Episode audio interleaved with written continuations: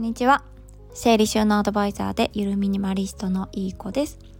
このチャンネルでは聞いていてちょっと元気が出て片付けに対して前向きになるようなお話をしていきます。今日のテーマはえっ、ー、と衝動買いを抑える方法を5つ紹介しようと思います。でえっ、ー、と2つぐらいをえっ、ー、と毎日配信の方でお伝えをして残り3つはメンバーシップの方でお話ししようかなって思います。はい。皆さん衝動買いとか物欲コントロールとかできていますか？衝動買いしていませんか？私も片付けがすごく苦手だった頃は衝動買いをもう無意識のようにしていてもうあの毎月生活費がすごい20万円下がったよっていう話を前にしてるんですけども本当にそのぐらいもう衝動買い無駄遣いしていたんですよね。無意識です。別にブランド物を買ってたとかっていうわけじゃなかったんですけどあのいろいろ買ってましたね、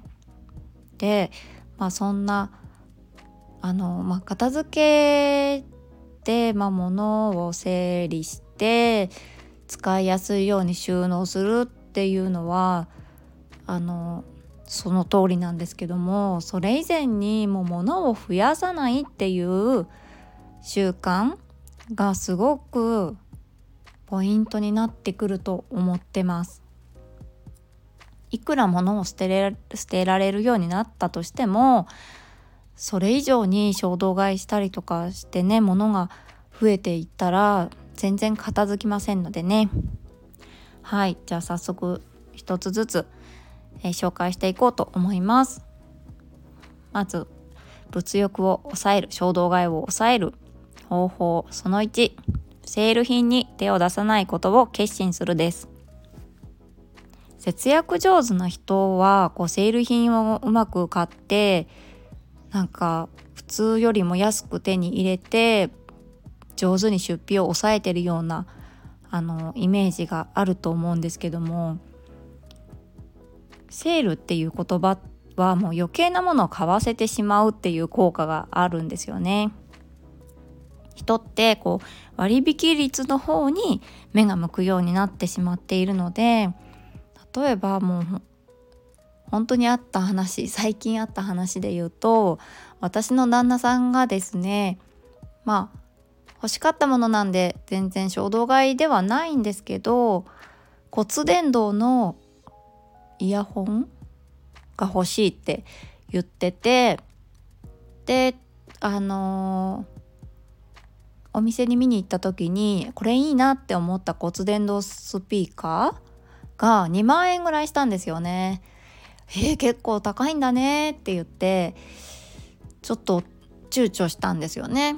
でその後すぐですね骨伝導スピーカーが家に届いたんですよあのネット通販で。あ買ったんだと思ってあの2万円のやつ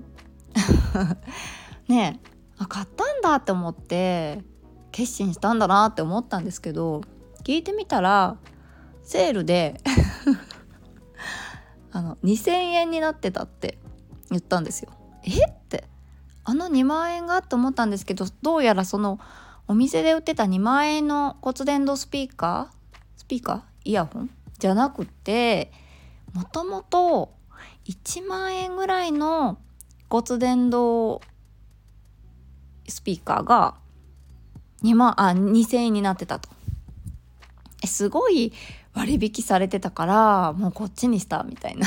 感じで言ってたんですけどやられてるよって思ったんですよね。もう絶対それそもそも2,000円だってみたいな 1万円っていうのはあの書いてみただけの書いてみただけじゃないと思うんですけどそもそもその骨伝導スピーカーは2,000円の価値なんだよ2万円欲しかった2万円のスピーカーとはね全然機能もやっぱり違ったんですよね。音漏れまくってるし。こんなん骨伝導スピーカーじゃないじゃんみたいな。耳のそばで鳴ってるから聞こえるだけみたいな。本当にそんな感じで割引率だけに目がいってしまう。で本当に欲しかった2万円のあの高性能な音が漏れない自分にしか聞こえないあのスピーカーとは違うんですよね。まあでも欲しかったってことなのでヨッシーには しましたけども。はい。やっぱりこれはですねディスカウントは愚行をもたらす麻薬とも呼ばれていてね。割引っていうのは人間の思考力さえも奪ってしまう。もうその通りですね。コストを考えずにまあ反射的に飛びついているってことなので、まあ、セールじゃなくても買うかって自分に問いかけることがポイントになってきます。ね。本当に割引率だけにみんな目向けてる気がしてあ安いから買おうみたいな。それ買おうと思ってなかったじゃんみたいな。私もそうですけども。はい。まあ以前よりはかなり減りました。はい。で2つ目ですね。感情会計に気をつける。感情会計ってなんかこうラッキーで手に入れたお金とか臨時収入とかボーナスとかなんかポイントがついたそのたまったポイントとかって結構今までなかったからなんだろうなこうちょっと無駄に使いがちじゃないですか？ねなんかこう稼いできたお金とはちょっと違うお金の使い方してしまったりすると思うんですけどそういうのが感情会計感情会計の感情っていうのはそのお感情じゃなくってあのー、感じるとかの方ですよ。うん、なので、まあ、そういった感情会計になってないかっていうことを気をつけるだけでもあの衝動買いとかね無駄遣いが防げます。はいじゃあ今日はこの2つだけをお伝えいたします。残りの3つはえー、メンバーシップ限定で、えー、お話ししようと思います。もしよかったらメンバーシップも登録して無駄遣いをね防ぐ方法を知って、えー、衝動買いとか無駄遣い防いで、あのー、たくさんのものを家に入れないように本当に自分にとって必要なものをだけを、えー、家に